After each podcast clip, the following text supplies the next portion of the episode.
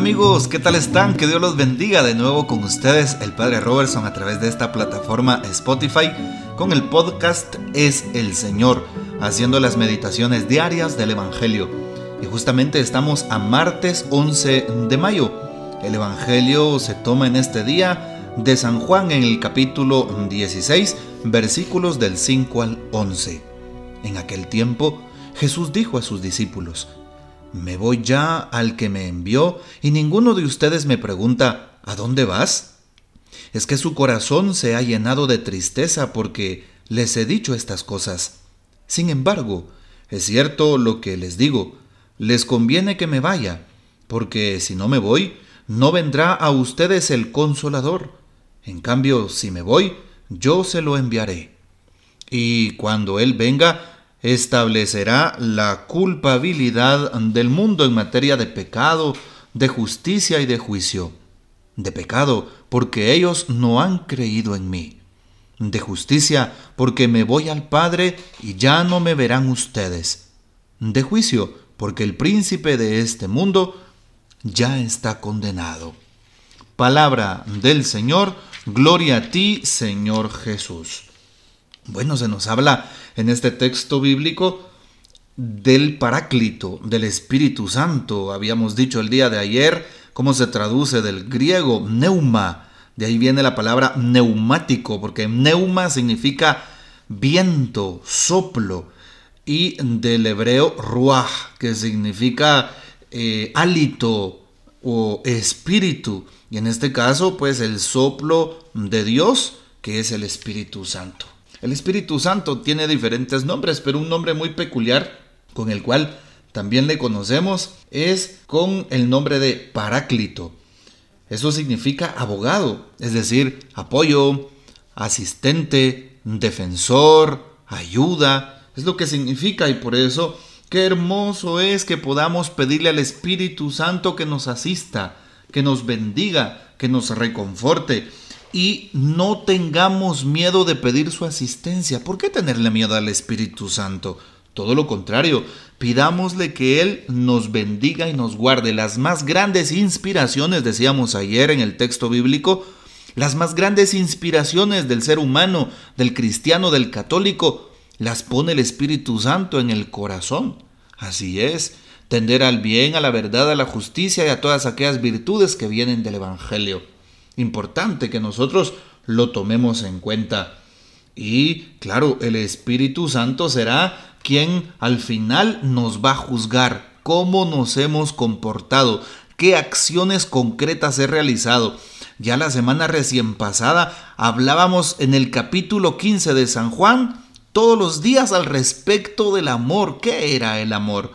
El amor viene de Dios y se concreta en actos específicos en nuestra vida diaria, en la familia, en casa, por supuesto, en el colegio, en los estudios, en la U, en la iglesia, con los amigos, en el trabajo, donde quiera que nos encontremos. El Espíritu Santo va a soplar sobre nosotros y nos va a inspirar de tal manera que amemos. Ah, pero también el Espíritu será para nosotros un juez un juez delante de Dios para darnos cuenta si hemos cumplido a cabalidad los dones que Dios nos ha regalado. Pregúntatelo, ¿los dones que Dios me ha dado, ¿será que los he puesto en práctica desde el amor? ¿Será que he ayudado a mi prójimo con cada uno de ellos? ¿Me he dejado conducir por el Espíritu Santo haciendo lo correcto y lo que me pide? Cuando tomes una decisión de vida, cuando tengas un momento difícil, invoca al Espíritu Santo, Él te va a ayudar a tomar tu decisión. Nunca tomes una decisión a secas, nunca tomes una decisión a solas, nunca tomes una decisión de primas a primera, decimos aquí en Guatemala, ¿verdad? No, jamás. Más bien toma una decisión pidiendo la asistencia al Espíritu Santo de Dios. Cuando Salomón en el Antiguo Testamento llegó a reinar sobre todo el pueblo de Israel, el Señor le pregunta, pídeme lo que quieras. Y Salomón le dice, dame la sabiduría necesaria para acompañar a tu pueblo. Y el Señor no solo le da sabiduría, porque el Señor se queda satisfecho con Salomón, sino, claro, le da el Espíritu Santo, evidentemente, le da bienes, le da eh, riquezas, le da de todo el Señor. porque Salomón supo pedir. Si le pedimos al Espíritu Santo que venga sobre nosotros, tendremos la oportunidad de optar por buenas decisiones en nuestras vidas, así como se oye.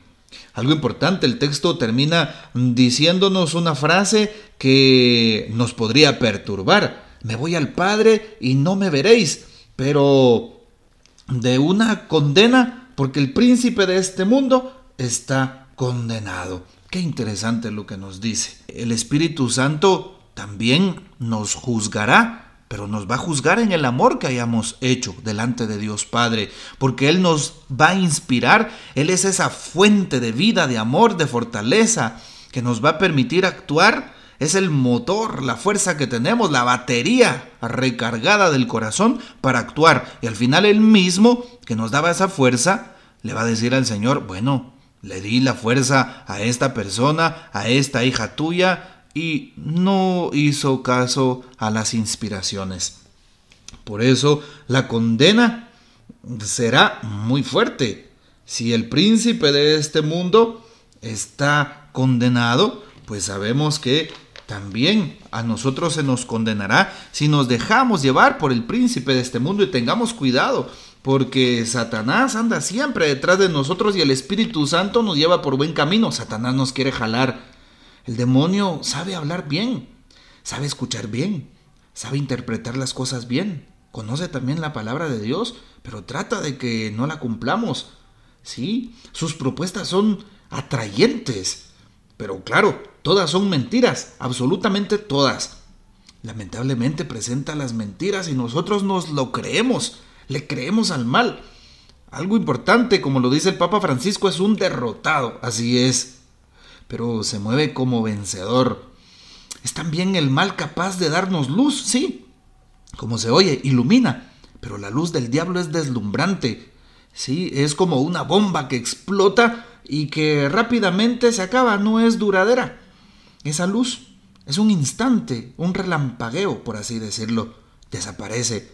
Sin embargo, la luz del Señor no, es tenue, es permanente, es constante, está en nuestras vidas, nos ilumina. El diablo nos engaña, es el príncipe de este mundo, el más astuto en poder colocar trampas para engañarnos, el mejor seductor que hayamos conocido. Sabe tocar nuestra vanidad, sabe tocar nuestra curiosidad y nosotros lo compramos todo, así como se oye, nos dejamos seducir y ahí caemos en la tentación. Y si fuera la tentación de un gran guerrero, al menos ha luchado pero es la tentación presentada por un cobarde, porque eso es lo que es Satanás, es un cobarde, un mentiroso, es un seductor. Por eso pidámosle al Espíritu Santo que nos ayude a no dejarnos seducir por el mal, sino todo lo contrario. Pidamos la fuerza que viene de lo alto porque Dios nos ha hecho sus hijos capaces de vencer al mal, capaces de salir adelante. ¿Cómo se vencen estas fuerzas malignas? A base de ayuno y oración, lo dice la palabra. Señor nos bendiga, que sigamos confiando en el Espíritu Santo, que María nuestra Madre interceda por nosotros y gocemos de la fiel custodia de San José. Hasta mañana.